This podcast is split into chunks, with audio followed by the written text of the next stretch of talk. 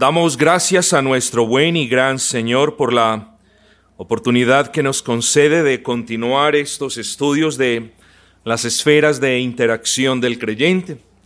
Recuerden, estamos considerando diferentes aspectos, perspectivas, ángulos, como lo quiera llamar, de esa esfera civil. El título del mensaje de la meditación que tenemos para esta noche sencillamente es la perversidad de la sociedad manifestada. Recuerden, hermanos, que hemos visto en entregas pasadas cómo debe ser nuestro trato para con nuestro prójimo. Debe ser hecho en sobriedad y en amor. Recuerden también que la semana pasada argumentábamos varias cuestiones, entre ellas, eh, hermanos, que el problema no está en la manifestación del pecado per se. La manifestación es algo natural cuando en el corazón del hombre hay pecado. Esa manifestación entonces es multiforme, dependiendo del pecado que exista, que habite, que reine en el corazón, así será la manifestación. Pero fuimos recordados, hermanos, que es menester nuestro prestarle atención. No que la manifestación no importe per se, pero nosotros como creyentes debemos ir a la raíz del asunto para comprender mejor por qué, como lo decíamos, estamos como estamos. Así que la semana pasada, y espero que esto haya quedado claro, vimos en la escritura el problema de la raza humana. Dijimos que los homicidios, que el aborto y que el homosexualismo, de nuevo, eran manifestaciones externas de lo que hay en el interior de las personas, en el corazón de las personas. Recuerden que leíamos Mateo 15, 19 y dijimos que este versículo es el, el versículo clave por medio del que, con la gracia del Señor, entenderemos lo que sucede. El Señor, estas son palabras de nuestro Cristo, el Señor dice, porque del corazón salen los malos pensamientos, los homicidios, los adulterios, las fornicaciones, los hurtos, los falsos testimonios y las blasfemias. La conclusión, hermanos, de la anterior lección sencillamente puede ser esta. La raíz del problema de esta perversa sociedad en la que nos encontramos es el pecado que hay en el corazón de cada miembro de esa sociedad, incluyéndonos a nosotros. Y en un breve aparte, argumentábamos que aún nosotros como creyentes, como cristianos, como seres humanos redimidos, regenerados, aún nosotros tenemos esa perversa capacidad de influenciar negativamente a la sociedad. Y espero que ninguno de nosotros lo haga. Y espero que no sea el caso de ningún cristiano. Pero el hecho de que en nosotros habite ese remanente de pecado, entre comillas, nos da esa potestad, esa capacidad de afectar negativamente a quienes nos rodean. Una de las cosas que dijimos, o que explicábamos era la relación del pecado en lo que respecta al tiempo. Y espero que se acuerden, y dijimos en primera instancia que la corrupción, esas cosas que nos indignan como creyentes, no eran cuestiones novedosas. Y paseamos por la escritura y vimos los diferentes argumentos para probar ese punto. La corrupción en esta sociedad en la que nos encontramos no es nada nuevo. No es algo que nosotros no veamos en la Biblia y no es algo que no se pueda corroborar en los libros de historia. Ahí vamos a ver la perversidad del hombre. Pero lo segundo que dijimos, hermanos, es que si bien esa corrupción social siempre ha estado presente, me perdonan la redundancia, en la sociedad, lo segundo que argumentamos fue que la corrupción siempre tiende a aumentar con el paso del tiempo para que usted vea el punto, para que le sirva de ilustración, deje una carne fuera de la nevera. El primer día se pone café, el segundo día huele maluco y en el tercer día ya hay moscas y todo lo demás. ya de ahí para adelante se vuelve putrefacto. Ese es el punto. A medida que el tiempo pasa, la sociedad se corrompe más. La escritura nos advierte a todos nosotros que en los postreros días, los cuales vivimos, la maldad del hombre, entre comillas, no tendrá límite. Por supuesto que nosotros sabemos que el Señor restringe la maldad del perverso. Y damos gracias, hermanos, que también restringe la nuestra, no se crea. Y, no crea que eso solamente es un favor que el Señor nos hace a nosotros de restringir la maldad del perverso. Somos también capaces, recuerden que incluso habiendo sido regenerados, somos también capaces de hacer lo malo. Y cuando uno es capaz de hacer lo malo, tiene la potestad de afectar no solamente a familias, a personas, sino a quienes nos rodean como sociedad. Así que damos gracias al Señor porque Él restringe la maldad del hombre perverso. Pero hoy no nos enfocaremos en eso, hermanos. Esto simplemente es a manera de recorderis. A partir de hoy, veremos algunas de esas manifestaciones. Ya sabemos cómo nos debemos comportar para con todos. Ya sabemos cuál es la causa por la que la sociedad a la que pertenecemos está como está. Ahora vamos a comenzar a hablar de, de las manifestaciones ya particulares o al menos algunas de esas manifestaciones de la sociedad, particularmente de esta en la que nos encontramos, en la que Gracia Redentora se encuentra. No obstante, estimados hermanos, yo les pido paciencia porque a medida que avanzamos en la consideración de, de esos, esas manifestaciones pecaminosas particulares, no nos vamos a enfocar en la solución, ni en la restricción del problema. Y ahora yo les voy a argumentar el por qué. En la solución de, de problemas no nos vamos a enfocar porque yace en las manos de Dios.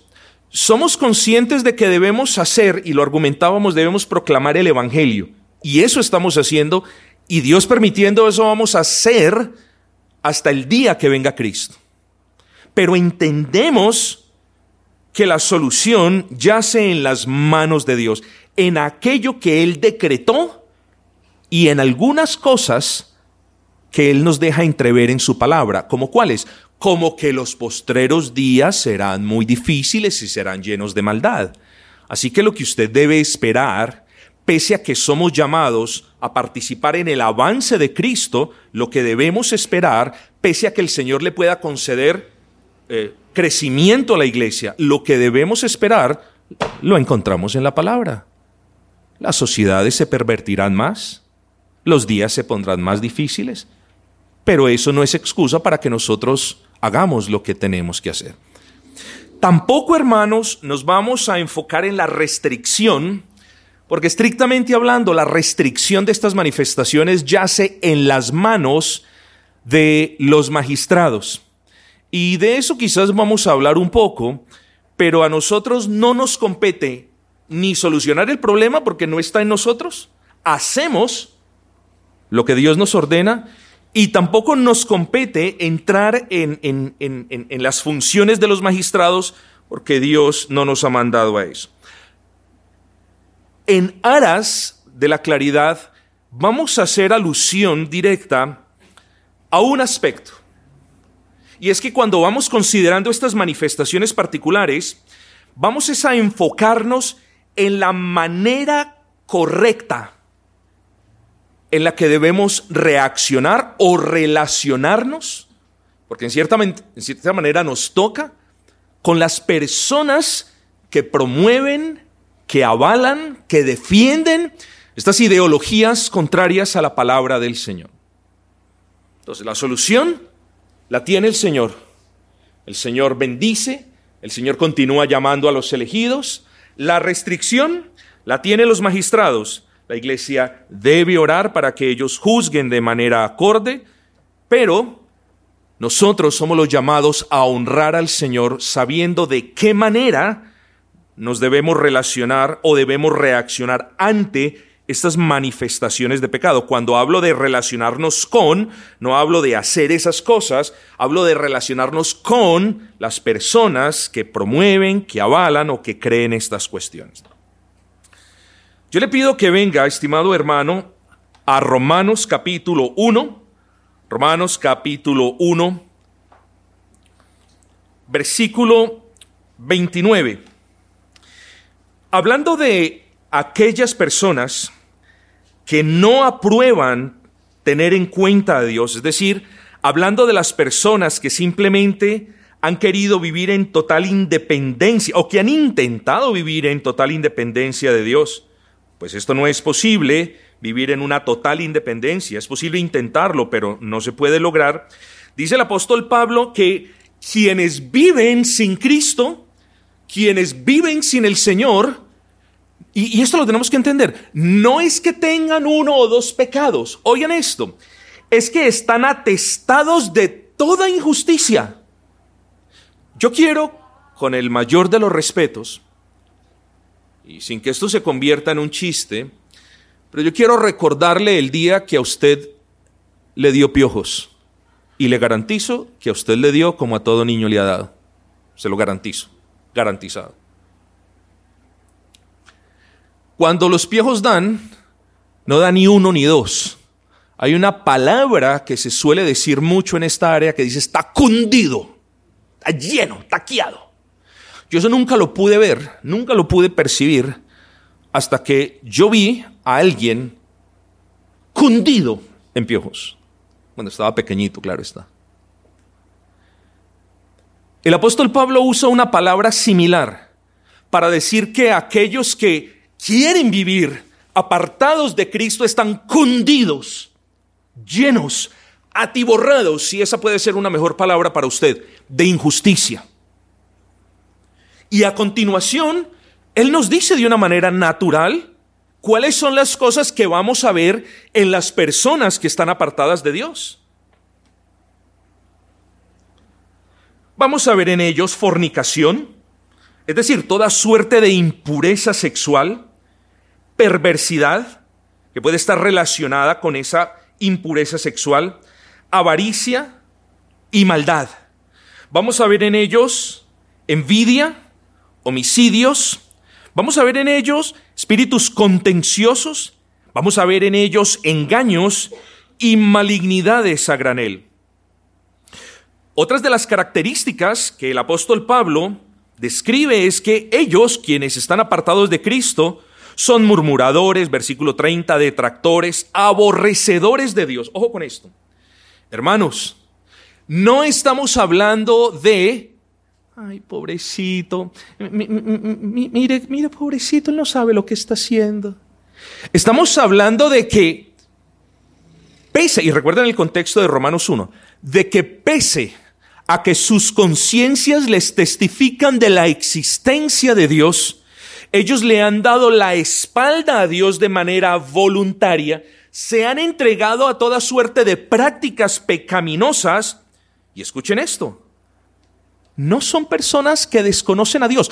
Por supuesto que nosotros utilizamos la expresión no conocen a Dios.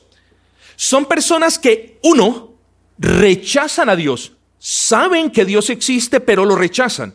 ¿Cómo lo rechazan? Cuando usted les predica el Evangelio y le dicen gracias, no, ahí lo rechazan.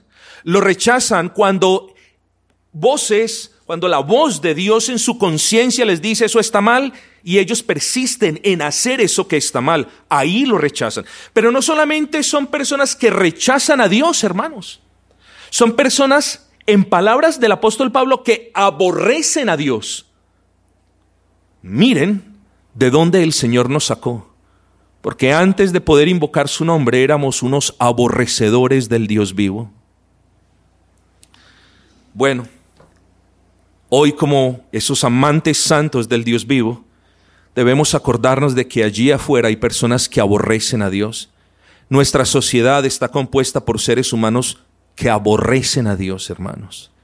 Entonces, todo esto es bueno ponerlo en la correcta perspectiva porque si no lo comprendemos, luego no nos vamos, no vamos a poder honrar al Señor en una correcta interacción con estos aborrecedores de Dios.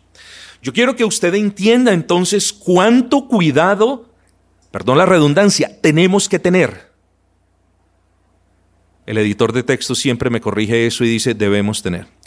Pero cuánta, cuánto cuidado debemos tener, tenemos por obligación que tener con los aborrecedores de Dios porque en ellos encontramos necesitados y los vemos con misericordia, sí, y los amamos con un amor lleno de misericordia al ver la miseria en la que viven.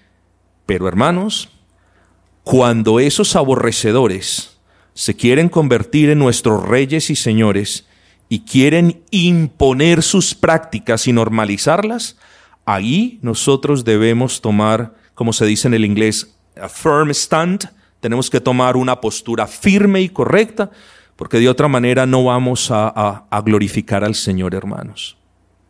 Ojo que nadie está cazando peleas, nadie les está diciendo vayan con un megáfono y digan esto, o vayan arruinen la parada del orgullo gay, nadie les está diciendo eso. Les estoy diciendo que a ustedes no es que no es que cuando les toque, no, les va a tocar de una manera u otra decidir si se quedan callados, si se avergüenzan de Cristo o si abren sus bocas y testifican de Cristo, mostrando la maldad de ellos sin ser groseros. Entonces el apóstol Pablo nos habla de aborrecedores de Dios, injuriosos, soberbios, altivos, inventores de males. Esta palabra es tremenda, hermanos. Inventores de males. La semana pasada argumentábamos que los pecados que se cometieron al principio no son los mismos pecados que se cometen hoy. Han cambiado su forma. Incluso, hermanos, los pecados que se cometían hace 30 años han evolucionado. Y a medida que la tecnología avanza, a medida que otras cuestiones virtuales avanzan, a medida que el Internet avanza, a medida que se experimentan con cosas oscuras, a medida que todo eso se hace, se van creando nuevos pecados, nuevas maneras o manifestaciones de pecar. Entonces el pecado de la, de la fornicación siempre ha estado allí, pero ese pecado ha tomado maneras multiformes relaciones inmorales con animales, relaciones inmorales con muertos, relaciones inmorales con, con, con papá, con hijos, con madre. O sea, miren, miren cómo se diversifica la manifestación del pecado. Y a eso hace referencia el apóstol Pablo. Inventores de males. El hombre sin Cristo tiene la capacidad de inventarse nuevas maneras de pecar. Y eso es lo que tenemos en la sociedad también. Desobedientes a los padres, versículo 31, necios, desleales, sin afecto natural. No estamos siguiendo una exposición detallada de este texto. Quienes habiendo entendido el juicio de Dios que los que practican tales cosas son dignos de muerte. Pero viene aquí algo interesante.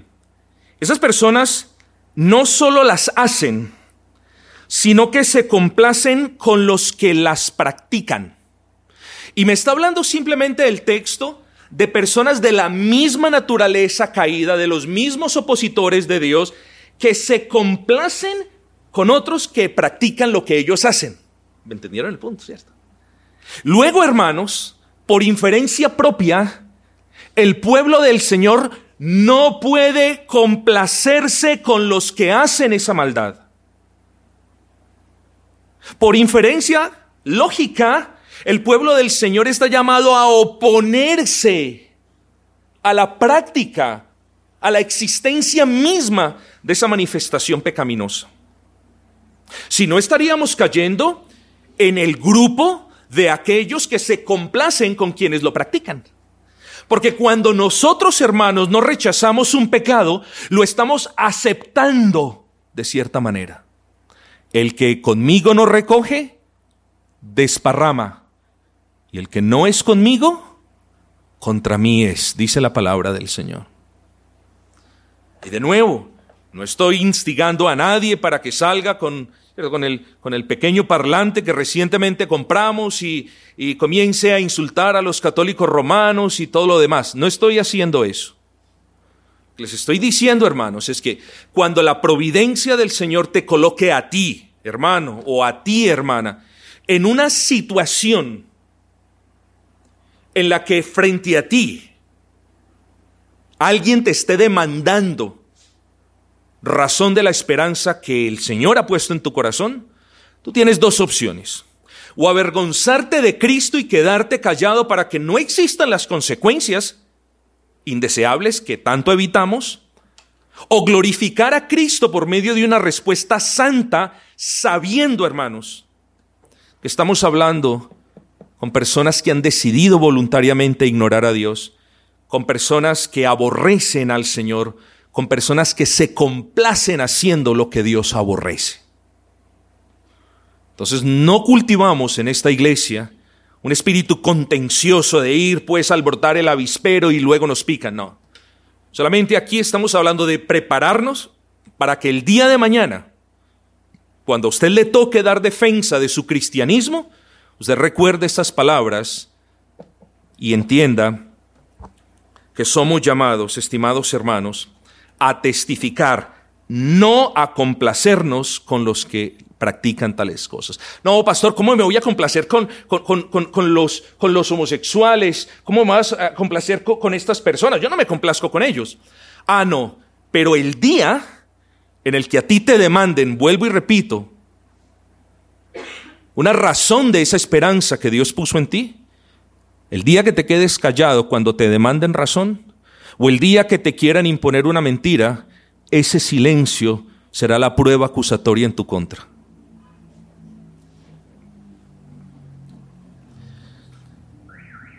En este pasaje, mis amados hermanos, el apóstol Pablo nos hace el favor de recordarnos hasta dónde pueden llegar las personas que no tienen a Cristo en su corazón. Hermanos, sabemos que el Señor en su misericordia, como ya lo dijimos, restringe, la capacidad y las consecuencias del pecado de los incrédulos. El incrédulo y por ende las sociedades que conforman ellos de, de, mayoría es capaz de lo impensable, estimados hermanos.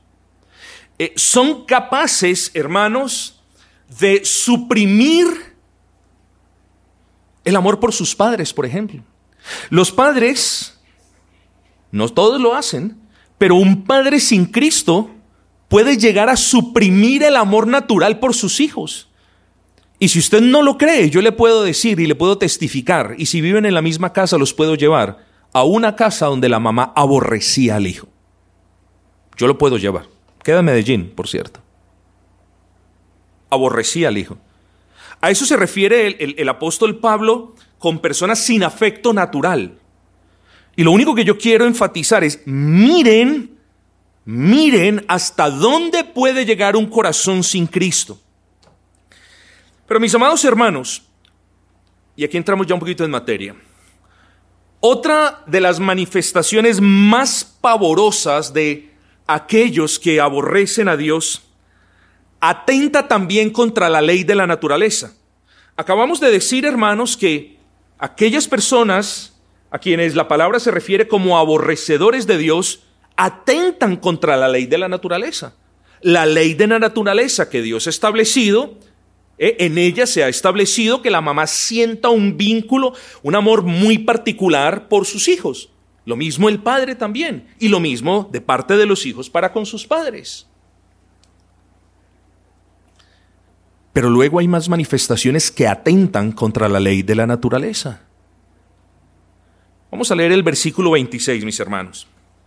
Por esto Dios los entregó a pasiones vergonzosas. Pastor, ¿dónde está e-, esa manifestación que atenta contra la ley de la naturaleza? A continuación, pues aún sus mujeres cambiaron el uso natural. Ahí está. Aún sus mujeres cambiaron el uso natural porque, por el que es contra naturaleza. Hermanos, si lo mismo sucedió con los varones.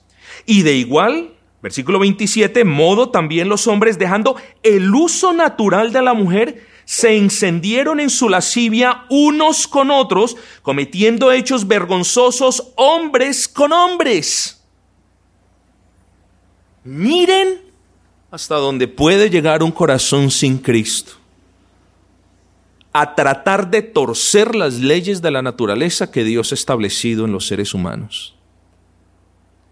La naturaleza indica, si me puedo expresar de esa manera un poquito facilista o simplista más bien, los hijos debemos amar a los padres. Bueno, estos son capaces de aborrecer a los padres.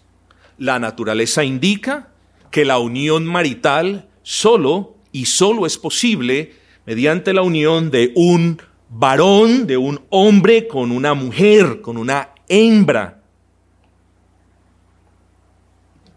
Bueno, no, ellos, ellos pueden también intentar torcer las leyes de la naturaleza juntándose hombres con hombres y mujeres con mujeres. Es evidente, hermanos, tal y como lo argumentábamos durante nuestra última lección, que el homosexualismo es un pecado que no solo es viejo, sino que continúa siendo vergonzoso y siempre será vergonzoso en virtud de que es una violación directa de uno de los mandamientos del Señor. Es vergonzoso, hermanos, porque así le plació a Dios mostrárnoslo en su palabra. Él no lo describe como un pecado, siempre lo describe como algo abominable. Recuerden que en el Antiguo Testamento eh, el Señor se refiere a los sodomitas como abominación. El acto de la sodomía es una abominación a los ojos de Dios. Además de ser pecado, para que usted lo entienda, es algo repugnante a los ojos de Dios. Repugna. Es como si a Dios le fastidiase eso en extremo. Así nosotros también lo debemos ver, hermanos. Y ninguno de nosotros puede caer en la trampa de intentar normalizar o aplacar los matices abominables de ese pecado en particular. Ojo que no les estoy llamando a odiar al homosexual. Les estoy instando a que ustedes vean la raíz del asunto, las posibles manifestaciones del asunto y cómo debemos honrar a Dios cuando tratemos con una persona de esas.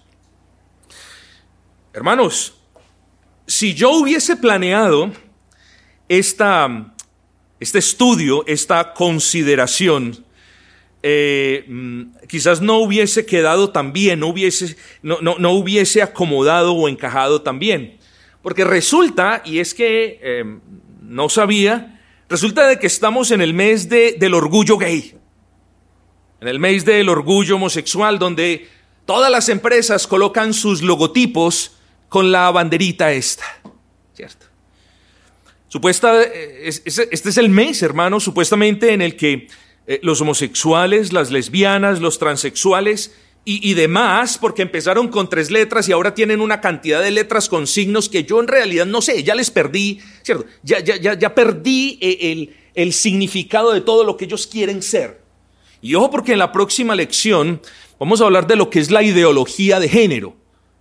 Entendiendo por ideología de género la mentira de que el sexo de la persona no lo determina su propia naturaleza, sino lo que él quiere ser y cómo él se siente.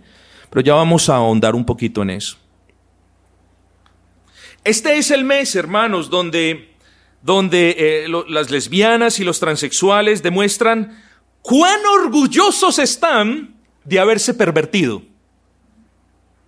E, este es el mes en el que ellos marchan por todas las calles de muchas ciudades del mundo diciendo, cuán orgullosos estamos. No lo dicen así, pero así lo entendemos nosotros. Cuán orgullosos estamos de hacer lo que Dios describe como vergonzoso.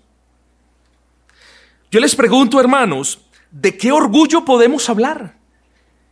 El orgullo en sí es algo malo, pero que una persona esté orgullosa de hacer lo que Dios aborrece ya no es malo. Estamos hablando de perversidad, hermanos.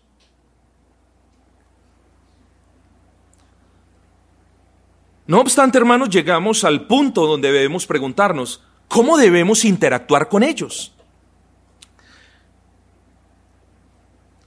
De manera muy rápida, hermanos, porque además ya se me acabó el, casi el tiempo. Vamos a considerar tres aspectos. la raíz del problema, el crecimiento del problema y lidiando con ese problema. La raíz del problema, ya hablamos de eso, hermano. Recordemos que si bien las manifestaciones de esta aberración son escandalosas y grotescas, el problema es el mismo. La raíz de este problema es el pecado. Ya, o sea, tengamos cuidado, mis amados hermanos. Me acordé, por cierto, de una conversación que tuve. Esto es lamentable de una persona que venía a esta iglesia. No, quiero regresar años atrás, tengan paciencia. Visitando Bogotá en el año 2006, me entrevisté con un supuesto pastor cristiano. Nos sentamos, dialogamos, hablamos. Y este hombre eh, decía, yo fui un homosexual. Hablamos, me contó su testimonio. Yo no voy a entrar, cierto, en detalles de su testimonio. Yo tuve dudas de, de la manera como argumentó su supuesta conversión al Señor. Y luego dice, yo ya no soy homosexual. Ah, pero pastor, tengo atracción por los hombres del mismo sexo. Yo, hermanos, de manera muy inocente le pregunté, ¿pero qué quieres decir? Y él dice, ah, yo ya no practico la sodomía per se, pero ahora aún me siento atraído por los hombres del mismo sexo. Hermanos, si eso no es homosexualismo, ¿qué es entonces? ¿Eh? Ya, hermanos, el cristianismo, incluida la coalición por el Evangelio, ministerio paraeclesial del cual les advierto, ya, ya incluso en el cristianismo, ya no se está hablando de homosexualismo. La manera como se está normalizando el homosexualismo dentro de supuesto cristianismo es hablándolo de que ahora el homosexualismo es una lucha que tienen los hombres que están atraídos con otros hombres. Así lo están normalizando. Entonces el argumento es cómo el hombre lucha contra, ¿cierto? Para no pecar en su corazón con una mujer, así entonces otros hombres luchan para no pecar en sus corazones con otros hombres. ¿Entendieron el punto? Pero noten, estimados hermanos, noten que no obstante la manera como ellos maquillan el asunto, el problema permanece. Y es que están teniendo no solamente deseos inmorales, sino que están teniendo deseos en contra de la naturaleza establecida por el Señor. Y eso es homosexualismo. Si bien no en la práctica, sí en la creencia y en lo que ellos todavía son en su interior, hermanos. Tenemos la raíz del problema, es el pecado. Es el pecado, el pecado es pecado. Ya eso lo conocemos, lo tenemos establecido. Lo del pecado, el que practica el pecado es el pecador, digo el que practica el pecado de manera impenitente, es el pecador a quien le proclamamos el Evangelio, Dios lo puede sanar, Dios puede sanar su alma, Dios lo puede traer de muerte a vida, eso es lo que queremos, en eso nos esforzamos, a eso le pedimos al Señor miércoles tras miércoles y esa es la empresa del avance del reino. ¿okay? Pero luego, hermanos, estableciendo este, este, este, esta realidad, teniendo por hecho esta realidad, ahora nos tenemos que enfrentar, hermanos, frente a otro asunto y es el crecimiento del problema. No solamente estamos enfrentándonos con una persona que practica el problema o con una persona que practica ese pecado, ahora nos estamos enfrentando a una sociedad que no solamente ha normalizado o legitimado ese pecado, sino que ahora lo quiere establecer a expensas de la verdad. Ya ustedes me van a permitir elaborar el punto. Nos enfrentamos a una sociedad, hermana, que todos los días crece en perversidad y que, claro, es entendible, ¿cierto? Tienen que normalizar, aceptar ese pecado y lo que pasa es que esa ideología la quieren imponer a todo el mundo. Más adelante les voy a explicar qué significa la tiranía de la minoría. Pero por el momento hablemos, hermanos, del crecimiento del problema. El problema, hermanos, eh, de este que estamos hablando, de esa manifestación de, del homosexualismo, de toda esa impureza de la que nos habla el apóstol Pablo, crece con los esfuerzos que realiza una sociedad para que ese problema, que no es un problema, sino es un pecado, sea visto como una realidad normal a la que los integrantes de esa sociedad tienen que aceptar. Ojo que, ojo que la sociedad no nos está diciendo, oiga, todos lo tienen que practicar. ¿Cierto? Pero la sociedad sí nos está diciendo todos lo tienen que aceptar. Ojo con eso. La sociedad pretende mostrar el problema de la inmoralidad sexual y particularmente de estas manifestaciones grotescas de la sodomía como algo que es perfectamente normal. Es aquí cuando nosotros vemos publicidad que legitima esos actos vergonzosos. Es aquí cuando vemos los esfuerzos de las autoridades locales, gubernamentales, seculares y hasta eclesiales para que la sociedad acepte algo que, como ya lo hemos visto, viola las normas, las leyes de la naturaleza. Es aquí, hermanos, en esta sociedad en la que nos encontramos, en la que vemos, hermanos, el esfuerzo estatal y el esfuerzo de colegios que reescriban los libros de ciencias naturales para que los niños, nuestros niños, eh, aprendan, comiencen a ver esas cosas como normales.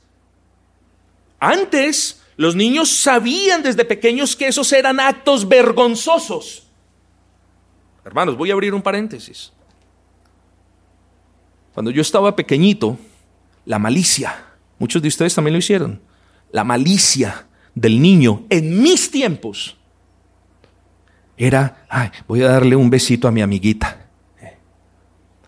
Ahora la malicia no es esa. Ahora ya los niños están escogiendo experimentar con niños y muchas de esas experimentaciones son propiciadas por los libros que ellos leen en sus escuelas y colegios, hermanos. Así que, así que no podemos minimizar el problema, no lo podemos agrandar como lo hacen muchos, ¿cierto? Muchos dramáticamente y que el LGTB y todo eso. Sí, hermanos, pero es mejor, hermanos, respirar tres veces, abrir la palabra, saber cuál es la causa, saber qué podemos hacer y sí, como lo que estamos haciendo hoy, entender cómo debemos interactuar frente a ese problema cuando ese problema toque las vidas de nuestros niños, nuestros trabajos o nuestra casa. Ahí es cuando somos llamados a dejar en claro quiénes somos, hermanos queridos.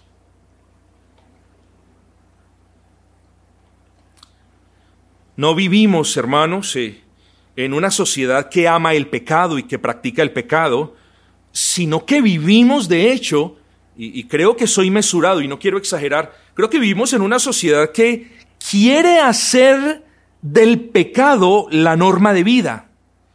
El problema, hermanos, es que no solamente quiere hacer del pecado la norma de vida, sino que también quiere hacer del pecado la norma de vida para nuestra familia, para nuestros hijos. Y noten, mis amados hermanos, noten la injusticia que sucede. Nosotros, la iglesia, nunca fue llamada a imponer a sangre y fuego nuestras creencias, nuestra fe. La falsa iglesia de Roma lo hizo y, a esas cosas nosotros las conocemos como la Inquisición. Pero la iglesia de Cristo nunca Dios la llamó a que impusiera a sangre y fuego sus creencias sobre otros. Nunca. ¿No es así? Pero miren lo que está pasando. Parece que, y todavía no se ve mucho en esta, pero parece que en muchas sociedades ella sí quiere imponer a sangre y fuego sus ideologías y sus perversiones.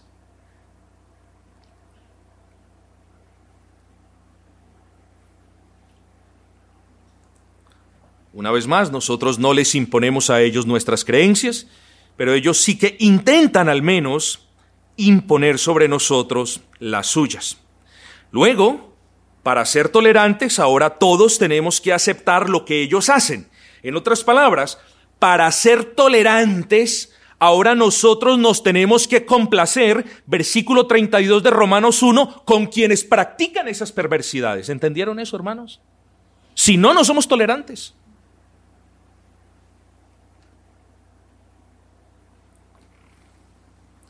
Si ellos cometen actos vergonzosos, entonces nosotros los tenemos que ver, dicen ellos, a la luz del libre ejercicio de sus libertades. Y, como estamos estudiando en esta serie de, de estudios acerca de las esferas de interacción, nosotros estamos imposibilitados para ver esas cuestiones que ellos hacen, la sodomía, el homosexualismo, toda la suerte o toda la familia de pecados de inmoralidad sexual, nosotros no los podemos ver como el ejercicio de sus libertades. Ojo que no estamos diciendo de que ellos no son libres de hacer lo que les da la gana. De hecho, sabemos que ellos solamente pueden hacer lo que a Dios le desagrada. Eso no vamos a enfatizar en eso. El punto es, mis amados hermanos, es que nos piden que veamos algo, que, que, renombremos algo que tiene el rótulo de pecado y nos piden, hermanos, que simplemente lo aceptemos como un ejercicio de la libre personalidad. ¿Y qué vamos a hacer, hermanos? El día que frente a usted esté su jefe y le diga, aquí, aquí hay gente homosexual, queremos los homosexuales, usted le diga, yo respeto, yo los respeto también, jefe. Pero el día que a usted le digan que acepte lo que ellos hacen como algo normal, usted viene como a una Y. Pero realmente es una Y. Usted viene como frente a una disyuntiva, pero realmente es una disyuntiva. Espero que no, hermanos. Espero que sea un camino claro el que usted tenga en mente el día que a usted le toque decir, eso no es el ejercicio del desarrollo de la libre personalidad, sino que yo lo llamo como Dios lo llama en su palabra. Así que hermanos queridos, quiero que con todo lo dicho en la noche de hoy, la próxima semana, Dios permitiendo, nos adentremos en cómo honrar a Dios cuando estas ideologías y estas prácticas afecten nuestro trabajo afecten nuestras universidades.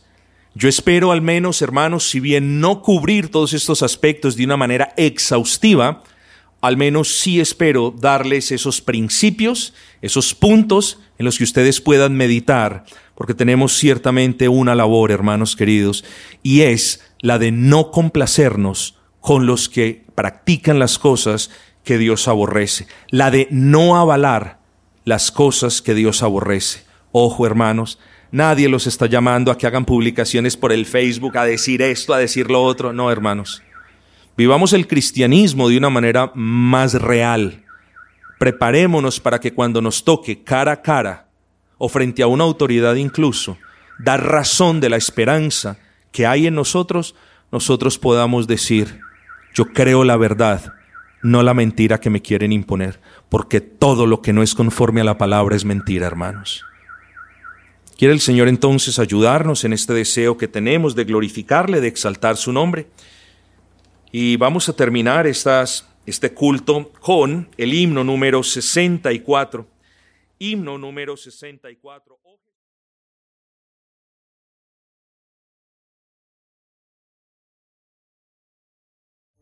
Oh.